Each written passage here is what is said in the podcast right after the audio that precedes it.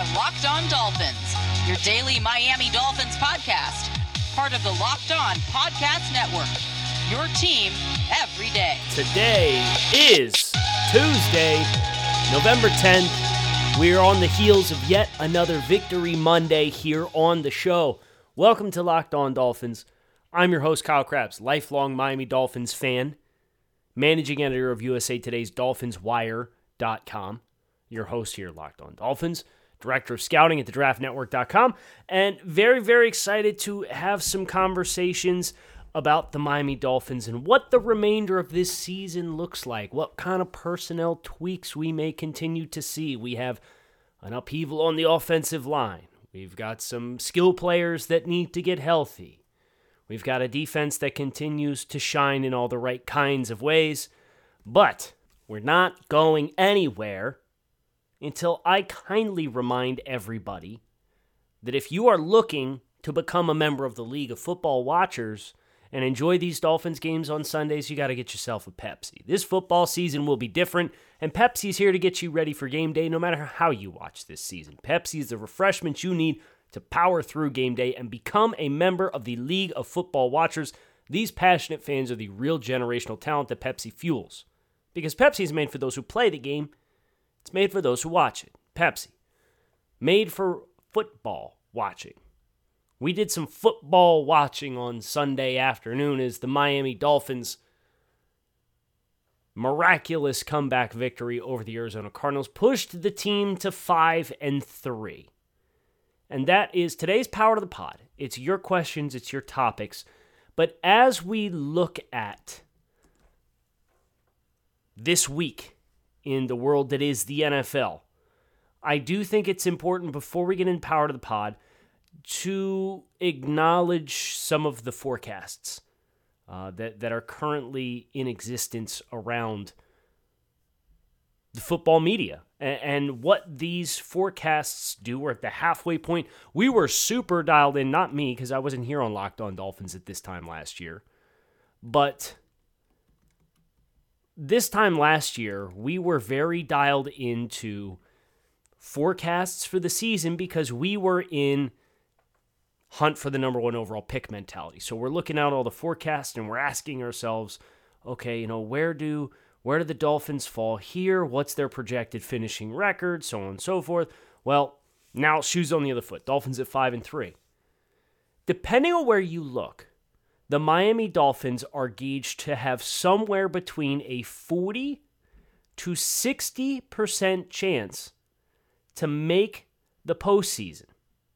ESPN's forecast for the Dolphins, courtesy of their Football Power Index, currently sits the Dolphins at 50% odds to make the playoffs and a forecasted final record this season of 9-7, which would mean the Dolphins go 4-4 over their final 9 games on the year.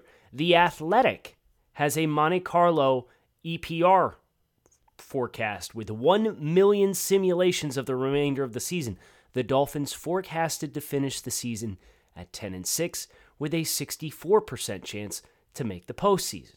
538, the most conservative of the bunch, also forecasting the Dolphins at 9-7, but with a 38% chance to make the postseason. This is a really interesting and fascinating kind of group and collection of teams at this point in time, because all of these forecasts have the Buffalo Bills sitting at 11-5, 10-6, suggesting that this game, Week 17, between the Bills and Dolphins could, depending on how tiebreakers play out, if the teams end up splitting the season series and the Dolphins win the final game in Week 17, could be for all the marbles. Week 16 for the Dolphins is also scheduled to be played against a very relevant team, another 5-3 team in the AFC playoff picture right now, the Las Vegas Raiders. The Dolphins, the next 4 games are all out in front of them. Winnable football games, teams that they have a better record than, but they still have to show up each and every week and execute.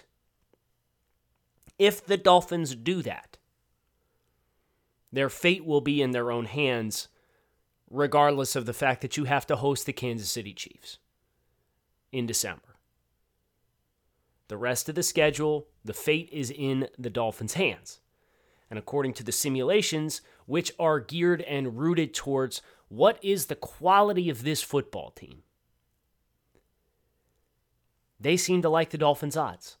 The Raiders, for the record, also projected, according to The Athletic's Monte Carlo simulations, to finish the season with 10-6 record. They are given an equal likelihood to the Dolphins, 64%, according to The Athletic simulations, to make the postseason, which puts the Dolphins and the Raiders both above the likes of the Indianapolis Colts and the Cleveland Browns.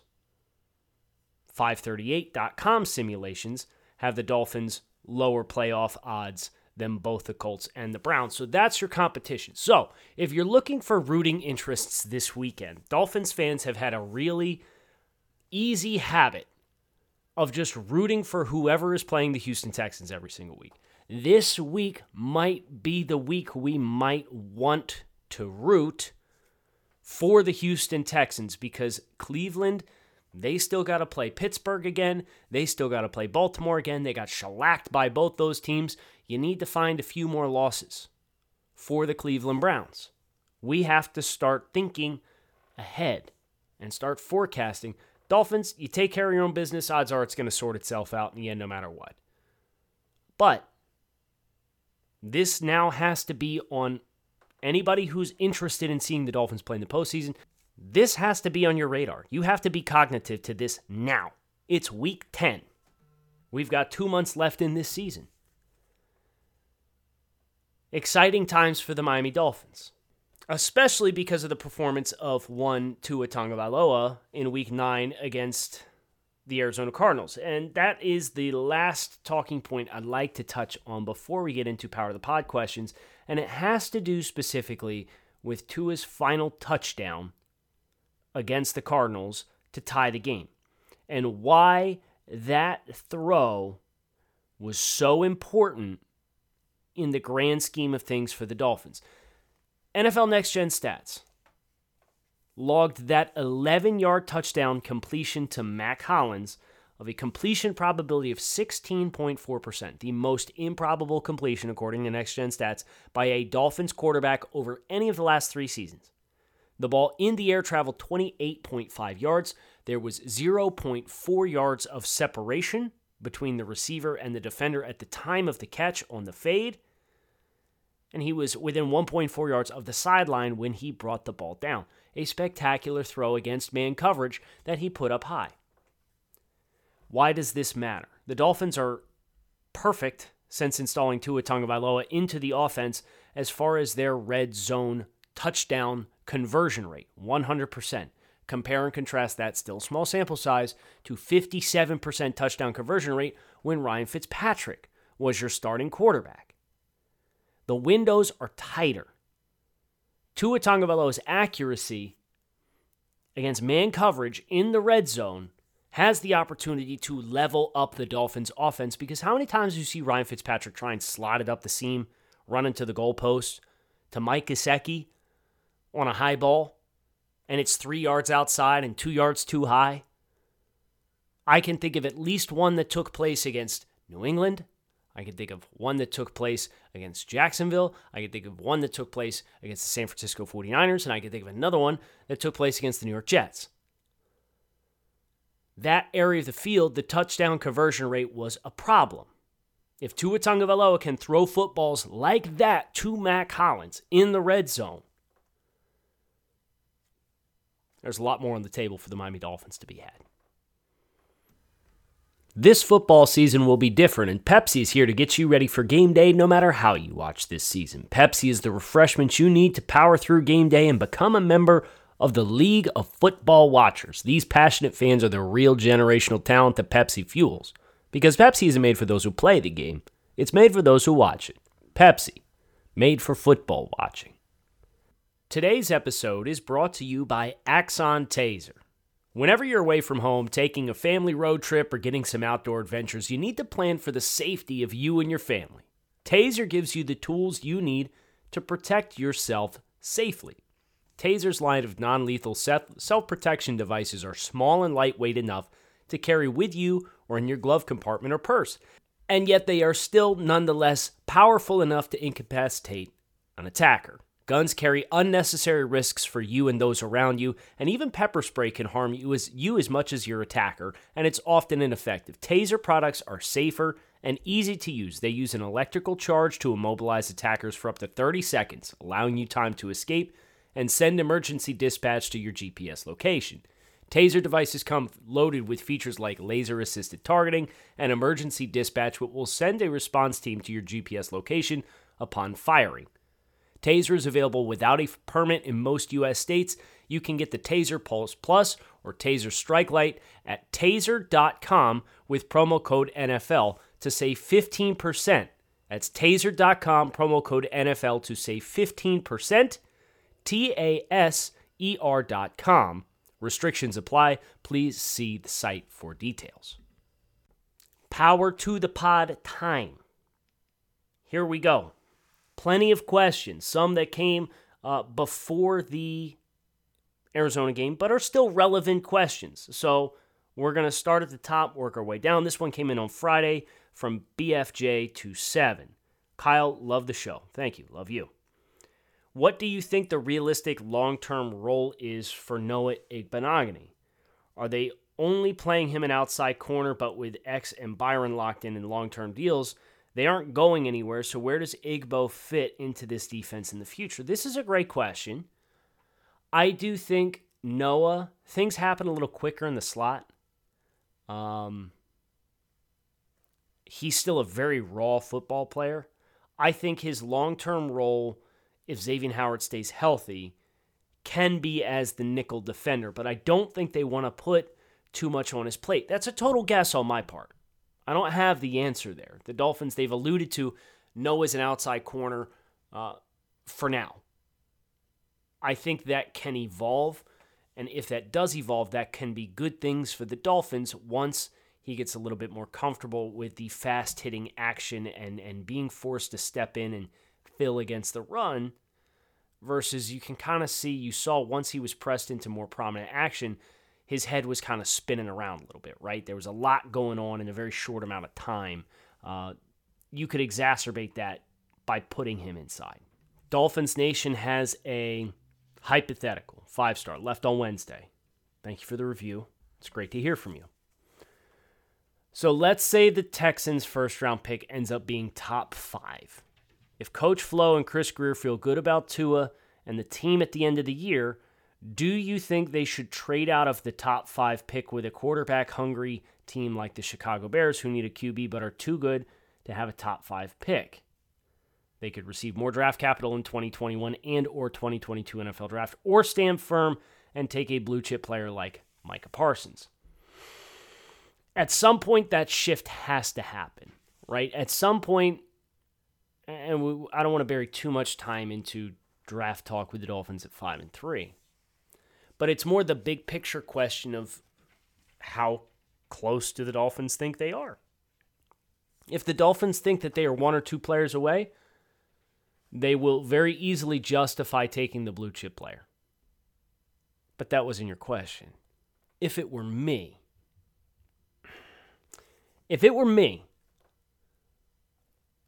as tailor-made of a fit as Micah Parsons is, and as happy as I would be with that pick, because I would be.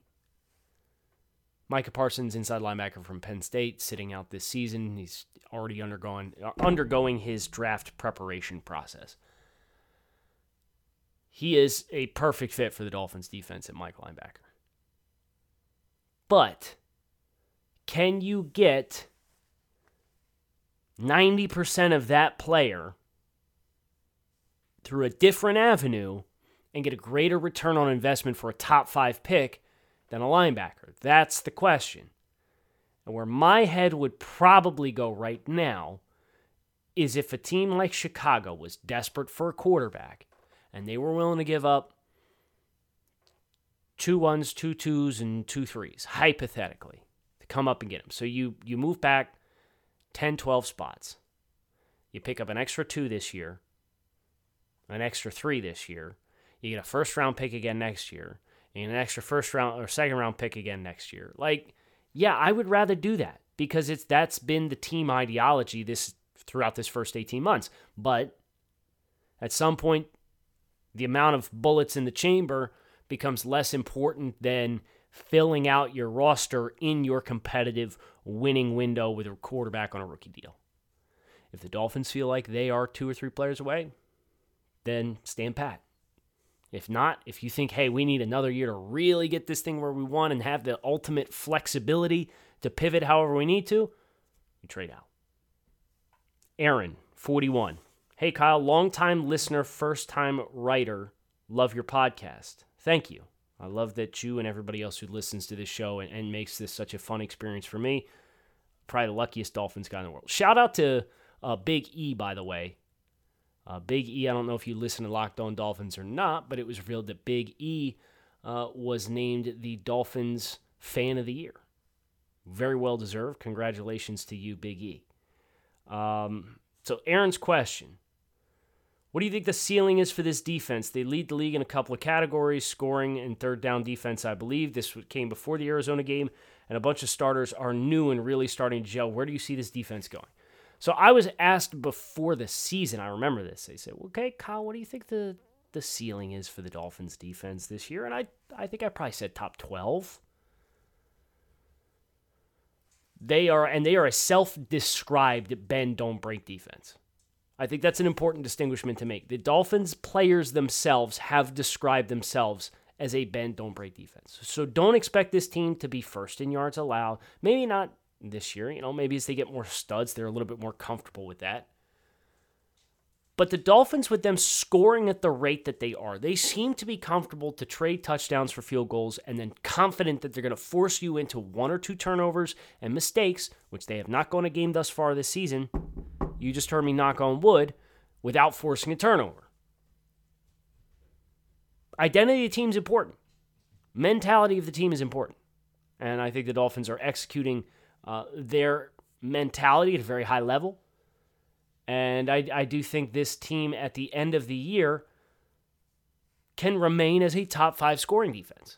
I think that's legitimate because, yes, you still have to play Kansas City. Yes, you still have to play Buffalo. Both those teams scored a butt-ton of points.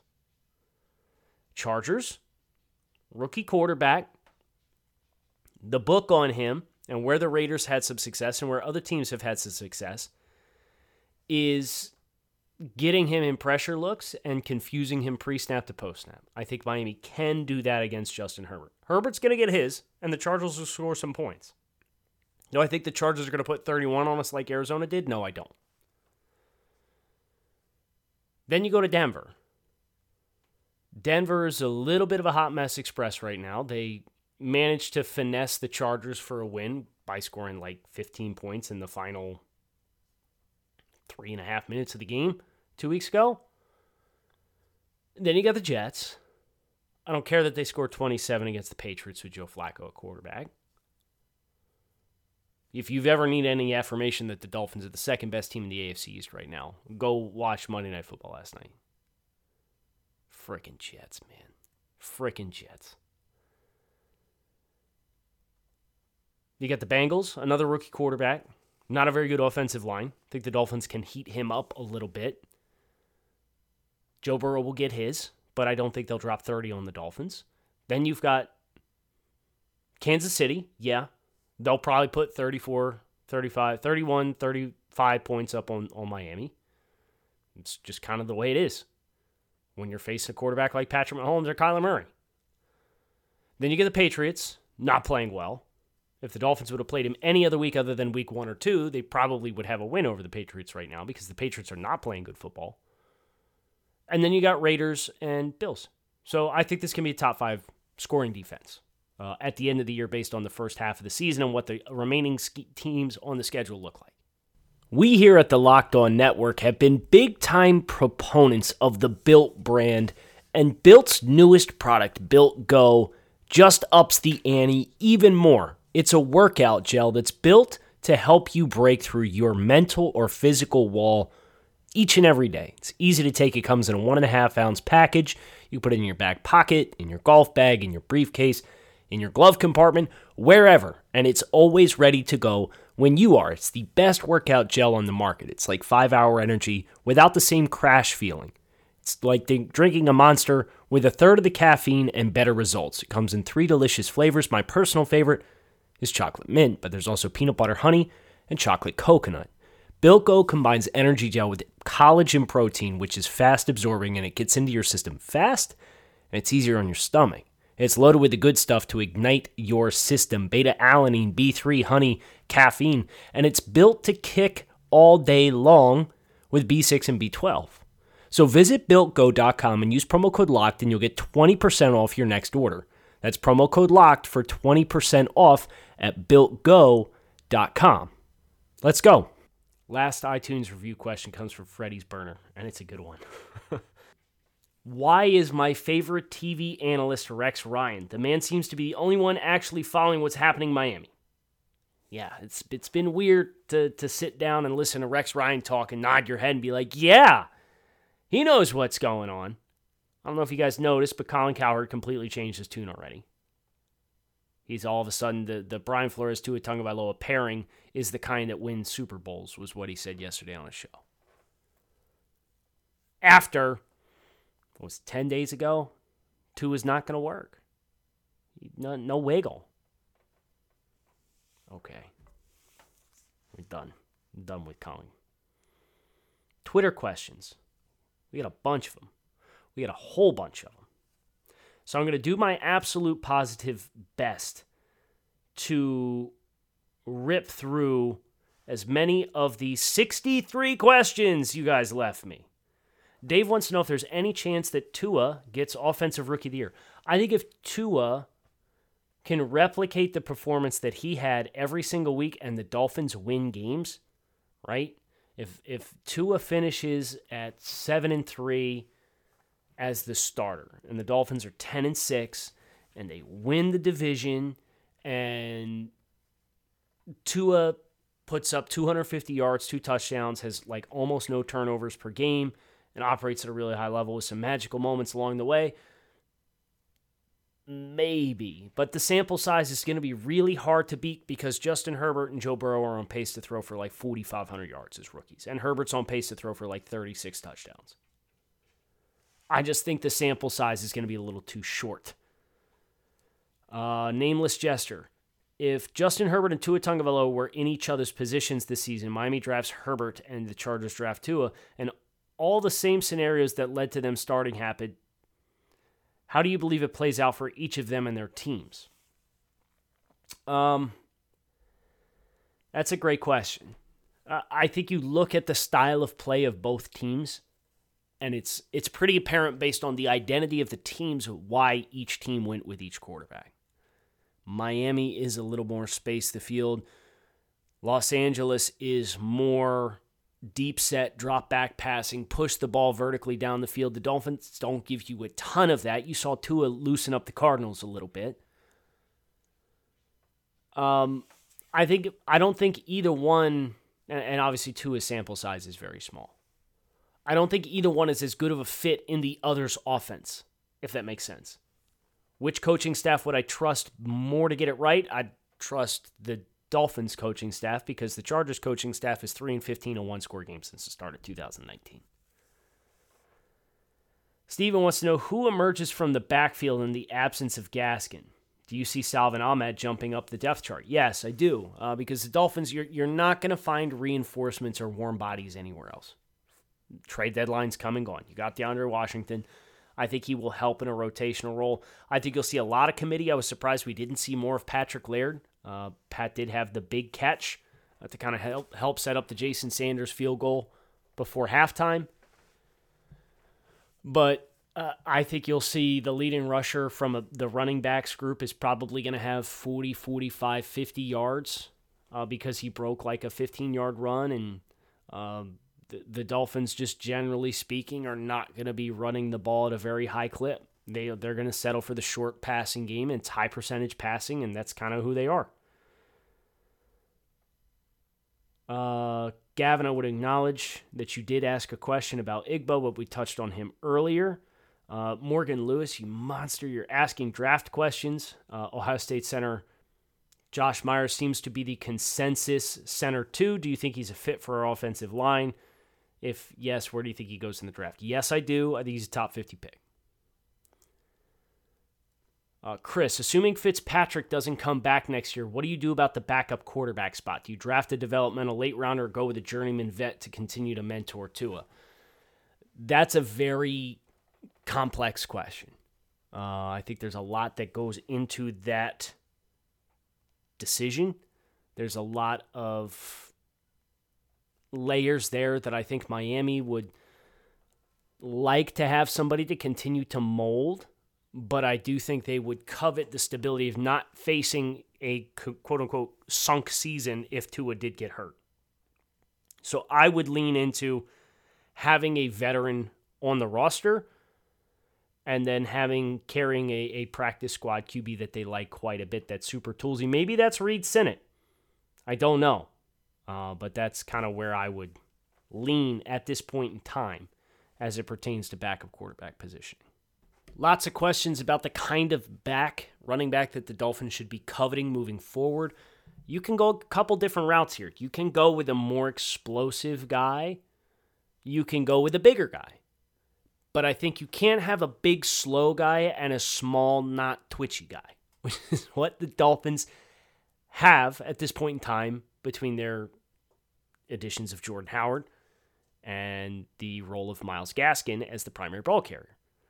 Matt Breida is the best blend, but it seems like his vision in pass catching is not where the Dolphins want it to be able to have, quote-unquote, the full playbook on the roster. So this offense, there's a very clear role and opportunity in it for a super high volume back that you could justify a top 40 pick on a running back, regardless of positional value.